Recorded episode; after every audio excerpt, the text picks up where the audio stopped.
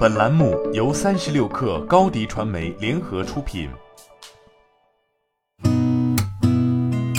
八点一刻，听互联网圈的新鲜事儿。今天是二零二二年四月二十七号，星期三，早上好，我是金盛。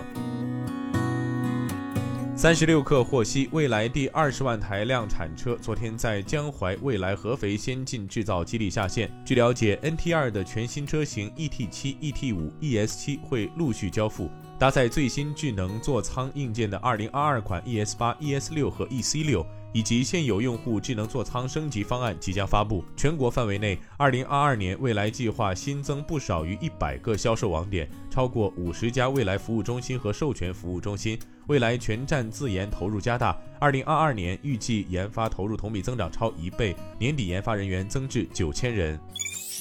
据证券时报报道，神州信息四月二十五号发布关于回购股份事项前十名股东及前十名无限售条件股东持股情况的公告，显示腾讯系公司林芝腾讯科技有限公司已超一千九百五十九万持股数量，占总股本比率百分之一点九九，位列神州信息第四大股东。神州信息表示，这将加深公司与腾讯在金融科技领域的持续合作。从业务合作到战略投资，双方深化全面战略合作关系进入新阶段，这有利于双方强化优势互补、协同共赢，聚力推动数字技术与实体经济的深度融合。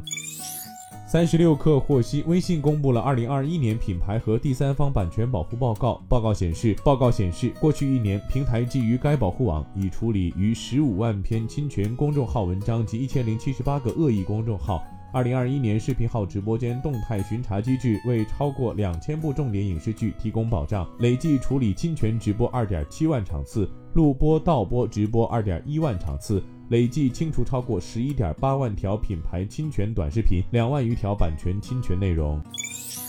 据新浪科技报道，继二零二一年底并入中国区后，小米有品近日再次迎来架构调整，原副总经理叶华林被任命为总经理，向小米中国区总裁卢伟斌汇报。叶华林原职位是小米有品副总经理兼商品运营部负责人。他升任后，原总经理白访，后续去向还未知。据了解，并入中国区后的小米有品在业务上，今年一月，小米有品旗下的新国货会员制电商平台有品有余宣布，因业务调整，有品有余于二零二二年三月十七号十时终止运营，届时用户将无法访问有品有余 App 及小程序。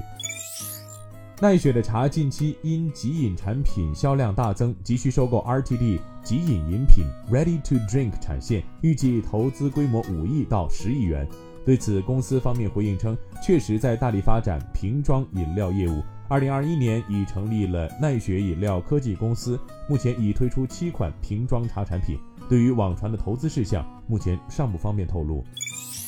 据北京日报报道。从交通运输部例行新闻发布会获悉，五一假期为四月三十号至五月四号，共计五天。七座以下含七座小型客车通行收费公路免收通行费，具体免费时段为四月三十号零时至五月四号二十四时。高速公路免费通行以车辆驶离出口收费车道时间为准。据央视新闻报道，当地时间四月二十五号，社交媒体平台 Twitter 公司接受了埃隆·马斯克的收购协议。根据协议，马斯克将以每股五十四点二美元，总计约四百四十亿美元的价格收购 Twitter。关于美国前总统特朗普相关账号的去留，截至目前，马斯克尚未公开表达是否将在收购 Twitter 后恢复前总统特朗普的 Twitter 账号。然而，特朗普方面则表示，即使 Twitter 账号被恢复，也不会使用该平台。二零二一年一月六号，国会山骚乱后，Twitter 公司当即封禁了特朗普的账号。今天咱们就先聊到这儿，我是金盛八点一刻，咱们明天见。